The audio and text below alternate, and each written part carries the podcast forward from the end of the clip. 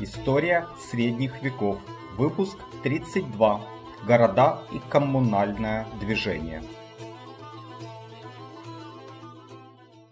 Добрый день. Меня зовут Валентин Хохлов. И э, это очередной выпуск из цикла об истории средних веков. Э, в этот раз, как ранее, затронем одну из тем исторического контекста высокого средневековья, а именно города, коммуны и вообще самоорганизация людей в ту эпоху. А, ну, я хотел бы избежать в этом цикле двух вещей. С одной стороны, это каких-то банальностей, азбучных истин, которые знакомы а, вам из школьного учебника истории. А, а с другой, это вести цикл в академическом стиле, чрезмерно углубляясь в детали. А, моя цель это дать общее понимание а, о средневековье и развенчать мифы и заблуждения об этой эпохе. Одно из них э, состоит в том, что античная цивилизация была городской, а средневековая сельской. Это не совсем так. Э, ну, давайте посмотрим на численность населения э, регионов Европы в начале первого тысячелетия в расцвет Римской империи. А, далее в 500-650 а, года, в темные века, и затем около 1000 года, в начале высокого средневековья. А, я комбинирую цифры из двух источников. Мак Эведи и Джонс э, покрывают античность до 600 года, а Рассел э, приводит оценки по средним векам э, с 500 по 1450 э, года, то есть между ними э, есть э, период пересечения, это 500-600 года, и у вот этих двух источников есть некоторые расхождения, но они сейчас не принципиальны для нас. Итак, в, с 1 по 200 год в Италии жило около 7 миллионов человек. Затем население падает где-то до 2,5 миллионов человек около 650 года и затем растет до 5 миллионов к 1000 году. А, а к концу высокого средневековья э, аж до 10 миллионов, то есть превосходит античный уровень. Э, на Иберийском полуострове а, где-то по состоянию на 200 год жило около 5,5 миллионов человек. А минимум, опять-таки, в 650 году это 3,5 миллиона человек, а, но уже к 1000 году там 7 миллионов, больше, чем в античности, а к 1340 году 9 э, миллионов. Это почти в два раза больше, чем в римские времена. Э, в римской Галлии э, в 2000 году жило около 7,5 миллионов человек, при мировинках в 650 году население сократилось до 3,5 миллионов человек. Э, но к 1000 году во Франции и в Нижней Лотаринге население возросло до 6 миллионов человек, а к концу высокого средневековья аж до 19 миллионов человек, что в 2,5 раза превышает античный уровень. Э, таким образом, даже не считая Германии и Британии, Э, население Западной Европы в античности было максимум около 20 миллионов человек э, в 200 году. А в 1000 году э, почти таким же оно было, 18 миллионов человек. А в конце высокого средневековья, в 1340 году, это 38 миллионов человек, то есть почти в два раза больше, чем в римские времена. О чем говорят эти цифры? Но учитывая то, что в 8-9 э, веках э, технологии в сельском хозяйстве существенно улучшились, это в первую очередь дву, э, тяжелый плуг, двупольная система и использование лошадей. А, а население в 200 году и в 1000 году ну, практически было таким же, разница 2 миллиона несущественна. Э, и, соответственно, потребление продуктов сельского хозяйства было сравнимым, то, следовательно, и численность людей, занятых в сельском хозяйстве, э, должна быть тоже сопоставимой. Э, но, хотя следует сказать, что в античности житницей Рима и Италии вообще была Северная Африка, и по-хорошему надо тогда добавить еще 4 миллиона человек, которые жило в римской э, Северной Африке. Но все-таки это не меняет соотношение принципиально. То есть, вывод, э, в античные, в римские времена и к началу высокого средневековья при сравнимой численности населения Западной Европы численность людей, занятых в сельском хозяйстве, должна быть тоже примерно одинаковой. Э, просто в силу необходимого количества рабочих рук. Э, ну, другое дело, что в, э, в римские времена это были рабы, а уже в средневековье это были, ну, как бы не рабы, а виланы, там, крепостные крестьяне. Это, это в принципе, не очень сильно влияет. А, а вот э, на города достаточно сильно э, это повлияло. Почему? Потому что свободные граждане в римское время жили в основном-то в городах. И они были центром политической жизни. А вот в западной э, Европе в средних веков знать далеко не всегда жила в городах, и даже скорее наоборот. И центры административные, политические, они смещаются, ими становятся замки. Значит, э, далее. Э, Джесайя Рассел э, приводит список наибольших городов Римской империи в поздней античности. Так вот, несмотря на то, что да, там можно говорить, что Римская империя была империей городов, была очень урбанизированной страной, но лишь 9 из этих городов имеют население свыше 50 тысяч человек, а в Западной Европе из этих 9 Э, было лишь два. Это, собственно, Рим и это Кадис в Испании. А порог в 20 тысяч человек э, в Европе превышали еще такие города, как Капуя, э, Тарагона и Пиза. А, а давайте теперь посмотрим, а что же было по состоянию на 1000 год. Даже исключив города, которые были тогда под арабским контролем, мы имеем по данным Байрахам 16 городов с населением 20 тысяч человек и более. Но, правда, следует признать, что э, до античного Рима ни один из этих городов и близко не дотягивает. Но вот на 1300 год э, таких городов с населением более 20 тысяч человек уже 63. Из них 4 города имеют население свыше 100 тысяч человек. А, даже исключив города Германии и Австрии, которые возникли вне пределов Римской империи, мы видим, что по числу городов Западная Европа в средние века э, превосходила античный период, э, ну, я бы сказал, на порядок. А по численности городского населения на тысячный год э, она уступала лишь из-за гигантского населения Рима в античности. Но уже в 1300 год в городах Западной Европы с населением более 20 тысяч человек, э, только на землях бывшей Римской империи жило более 2 миллионов человек. Тогда как в античные времена, если мы возьмем города с населением свыше 10 тысяч человек, то в них в сумме жило около 600 тысяч человек. То есть мы видим, что да, э, общая численность населения с римских времен э, по там, 1440 год увеличилась где-то в два раза. Но вот э, численность населения городов, крупных городов, увеличилась более чем в три раза. Понимаете, то есть она, численность населения городов росла опережающими темпами по сравнению с численностью общего населения Западной Европы. Э, на карте, которую, я надеюсь, вы сейчас видите на экране, я привел население крупнейших городов Западной Европы высокого средневековья. А, вот можно заметить, что лишь Рим, Неаполь и Кордова в античные времена имели более 10 тысяч человек. Э, не буду приводить все цифры, э, лишь ключевое. Рим и Неаполь самые большие города в 800 году по 50 тысяч человек но в 1000 году э, их уже превосходят Салерна, Венеция и Регенсбург. Это 50, 45 и 40 тысяч человек соответственно.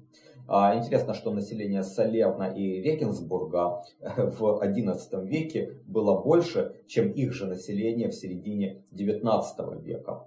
А, самые крупные города Западной Европы э, на начало XI века это Кордова, Палермо, Севилья и Толедо. Все они находились в, арабской, э, в арабском мире. А к 1300 году в Италии самые большие города это Генуя, Венеция и Милан. 100 э, и больше тысяч жителей. Далее идет Флоренция, 95 тысяч жителей, Неаполь, Палермо, Сиена от 50 до 60 тысяч жителей. И за ними еще 11 городов с населением от 40 до 50 тысяч человек.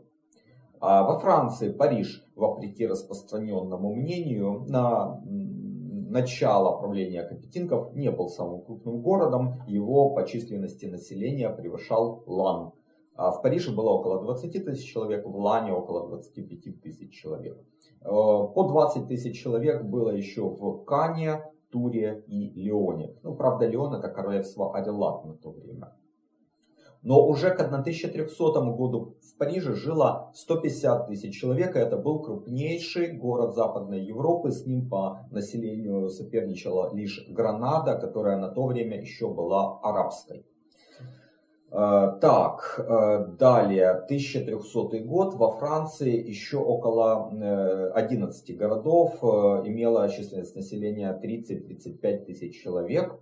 Если же взять Германию с Лотарингией, то на 1000 год самыми большими городами были Регенсбург 40 тысяч человек, Майнц 30 тысяч человек и Шпеер 25 тысяч человек. А затем около 20 тысяч было в Кёльне, Трире и Вормсе. К 1300 году самыми крупными городами стали Кёльн 54 тысячи человек, Брюгге 40 тысяч человек и около того же, возможно, жило в Генте. Э, и далее за ними шли Мэтс, Иппор и Эрфурт по 30 тысяч человек. И за ними еще 8 городов с населением от 20 до 30 тысяч человек. А если взять Иберийский полуостров, то э, на 1300 год в Лиссабоне около 35 тысяч человек, в Барселоне 48 тысяч человек, в Валенсии 44 тысячи человек, а самые большие города полуострова э, были в королевстве Леон и Кастилия, это отвоеванные у арабов, Севилья 90 тысяч человек, э, Кордова 60 тысяч человек, Дальше Толедо 42 тысячи человек Малага 40 тысяч человек. Но и следует оговориться, что все-таки самым большим э, городом полуострова э, была Гранада, около 150 тысяч человек, но еще это был Гранадский Эмират, э, и там правили арабы. Да, согласно Байраху, значит, с 800 по 1000 год число городов Европы выросло в три раза почти в три раза, а их население удвоилось. А следующий период с 1000 по 1300 год число городов возросло более чем в 4 раза, а население опять-таки удвоилось. Причем общий рост численности населения, соответственно, с 800 по 1000 и с 1000 по 1300 год, тоже был примерно в два раза. То есть численность населения городов росла теми же темпами, что и общая численность населения, а вот число городов росло опережающими темпами, и поэтому мы можем вполне имеем полное основание говорить о э, бума, буме урбанизации э, в Европе в высокое средневековье.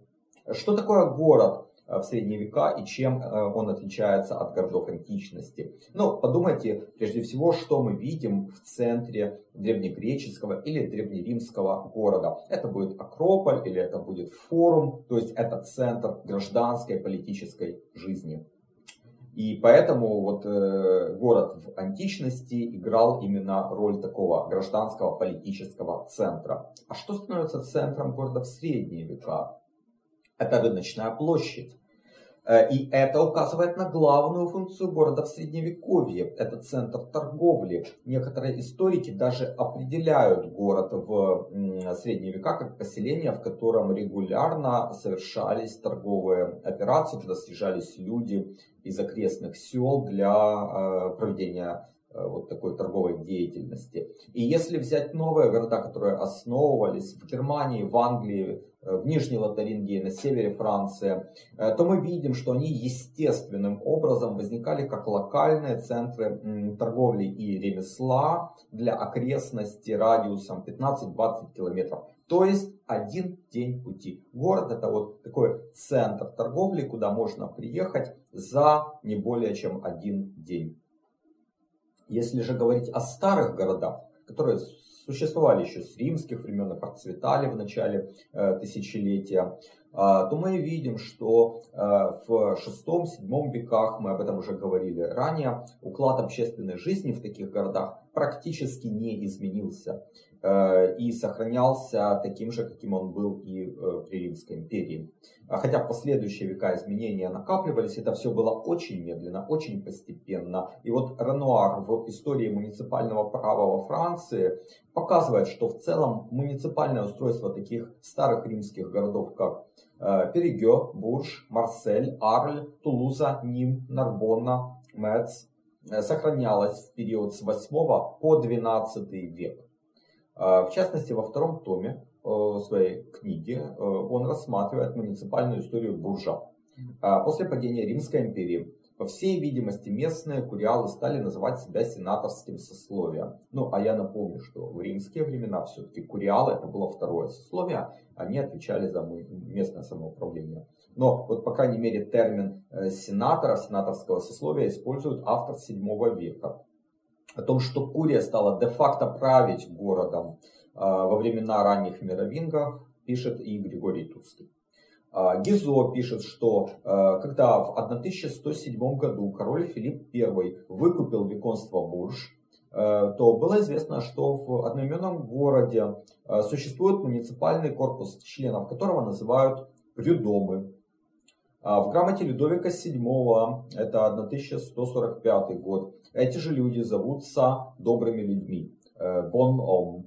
Э, а при Филиппе Августе для того же вот э, корпуса правящего буржа как синонимы используются по латыни термины бони хоминес, проби хоминес и городские бароны. Подобная картина, вероятно, была и в других городах, как юга Галлии и севера Италии, так и э, юга и востока Испании.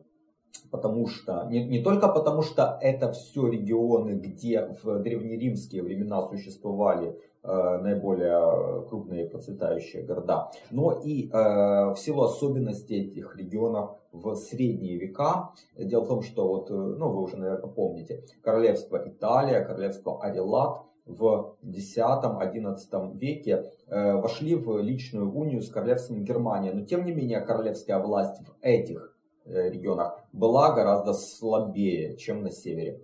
А, далее юг Галлии, герцогство Аквитания, графство Тулуза и Барселона. Они были де-факто независимыми от э, королевской власти капетингов. И в таких условиях муниципальные институты сохранялись и процветали, потому что центральной власти сильной там не было. Или вообще не было, или почти не было. Вот, например, когда Фридрих Барбаросса попробовал ввести вертикаль власти в городах Северной Италии и поставил там своих чиновников, называемых подеста, то есть уполномоченных, вместо муниципальных властей, вместо консулов, вместо сенатов, то образовалась Ломбардская лига, которая э, ну, достаточно важную роль сыграла в падении дома Гогенштауфенов. А затем э, сила местного самоуправления на севере Италии привела к тому, что там образовалась просто э, ряд городских республик.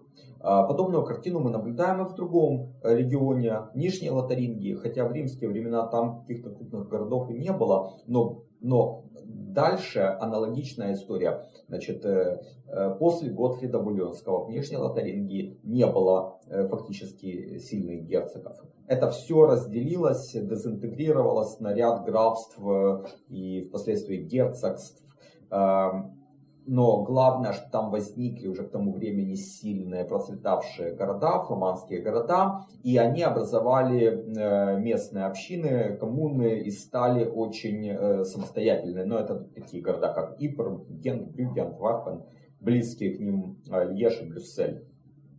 Кстати говоря, именно вот в борьбе с горожанами этих городов же потерпело поражение французское войско в битве Золотых Шпор. Это начало XIV века. Значит, и вот эти города, они спорили с итальянскими центрами э, своим богатством и независимостью. В дальнейшем, кстати говоря, когда после Бургундского дома Нидерланды, Фландрию, Брабант унаследуют испанские Габсбурги с их таким сильным централизованным государством, и они попробуют то же самое внедрить там, то это приведет к конфликту с местными общинами, выльется в войну за независимость Нидерландов и в образование первой буржуазной республики нового времени, собственно, Нидерландов, Э, где городское население, бюргеры, буржуа играли ведущую роль. Совсем иную картину мы видим в тех регионах, где была сильная развита центральная власть. Ну, показателен приводимый Гизо пример города Орлеан. Э, он территориально близок к Буржу. Он тоже существовал с римских времен. И при мировингах это даже была одна из четырех столиц э, королевских, столиц мировингов. Но далее он становится вторым по значимости городом в королевском домене Капетингов. И в нем мы не видим местного самоуправления. В 1137 году Людовик VII пишет грамоту Прево и сержантам Орлеанским. А Прево это королевский чиновник. То есть город управляется королевской администрацией, а не местным самоуправлением. Распоряжение об управлении Орлеаном также издают э, Филипп Август, Филипп III, то есть это все э, королевское уже э, дело. А, Гизо отдельно отмечает, что Орлеан и некоторые другие города никогда не являлись коммунами. Но тем не менее существует и пример собственно коммун. Э, которые не были продолжением римского муниципального устройства. Даже напротив, это средневековое коммунальное движение Гизо противопоставляет римскому муниципальному, которое было вот таким простым продолжением античных традиций. Коммуны же новое образование, собственно возникшее в бургах, новых городах при замках э, или просто развившихся укрепленных поселениях. И вот такие города, они всегда возникали на землях какого-то сеньора но они не вписывались в обычную э, систему феодального права, феодальных отношений сеньор-вассал или же сеньор-виллан.